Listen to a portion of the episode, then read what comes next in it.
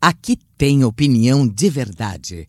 Alfredo Bessoff, com você nos assuntos que interessam ao Brasil. Poucos países no mundo são capazes de sintetizar num espaço físico, geográfico delimitado, de forma tão lapidar o conceito de viver entre a fortuna e a bancarrota quanto a Argentina, nuestros hermanos de allá fronteira, e que neste domingo irão, com esperanças, outra vez às urnas.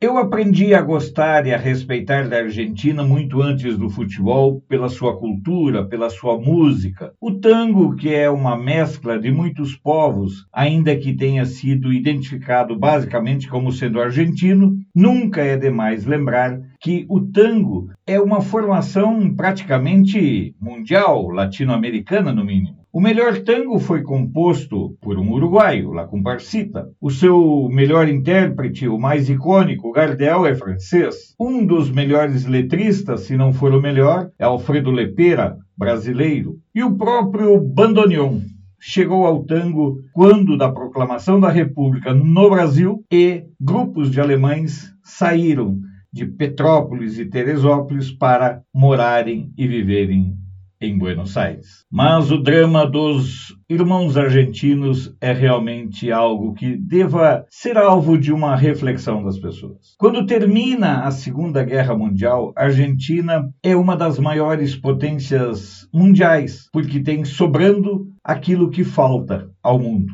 proteínas. E foi por conta da fartura que os argentinos começaram a criar os chamados planos sociais, uma forma de contemplar os descamisados, aqueles deserdados da sorte. E o que era para ser uma política mitigadora das dificuldades momentâneas se transformou numa verdadeira praga que assola os argentinos, sendo que hoje existem províncias onde mais de 70% da população depende dos malfadados planos sociais. Há, inclusive, uma dificuldade em determinadas épocas e em determinadas regiões em encontrar mão de obra para trabalhos como colher as famosas maçãs e outros produtos que precisam de um cuidado quase que personalizado e a colheita continua sendo manual. A Argentina mostrou claramente que a mão do Estado pode ser positiva, mas normalmente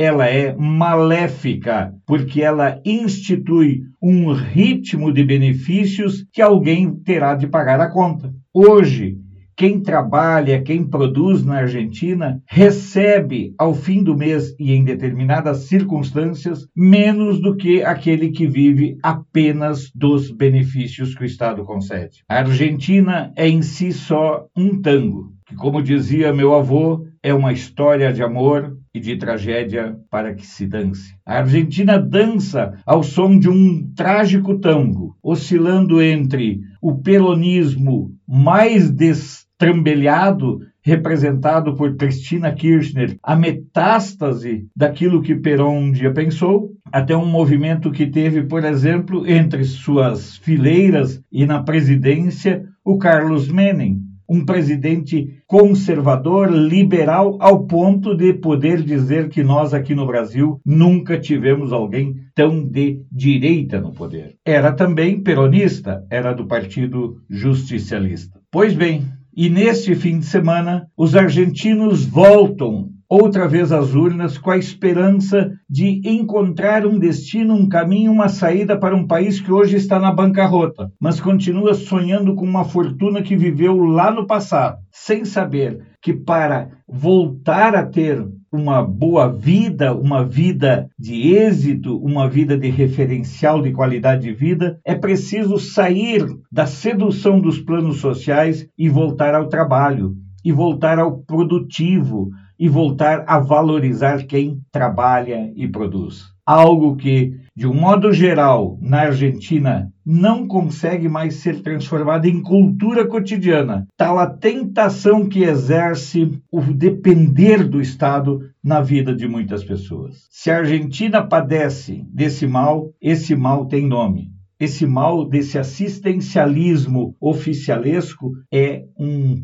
fruto é uma semente de uma esquerda latino-americana que se apropriou do populismo e transformou o que deveria ser um benefício transitório num modo de viver. Esse é o grande risco, esse é o grande desafio dos chamados benefícios de transferência de renda. Eu sei que é complexo, mas os argentinos vão às urnas. Mais do que olhar para o futuro, eles estão olhando para o Brasil e sonham em encontrar entre eles um novo Bolsonaro. Hoje na figura de Milei, um ícone, uma esperança entre os argentinos, mas os próprios argentinos já temem que ele seja apenas uma decepção a mais. Vamos prestar atenção nas eleições de domingo, porque elas podem indicar se a Argentina quer voltar ao caminho da fortuna ou quer continuar na sua rota da bancarrota. Essa é uma realidade e não tem meio termo. Pense nisso enquanto eu lhes digo até segunda-feira. Esse foi Alfredo Bessoff, direto de Brasília. Apoio Feira dos Importados, o maior centro de compras da capital federal, onde você encontra de tudo em um só lugar. Até a próxima!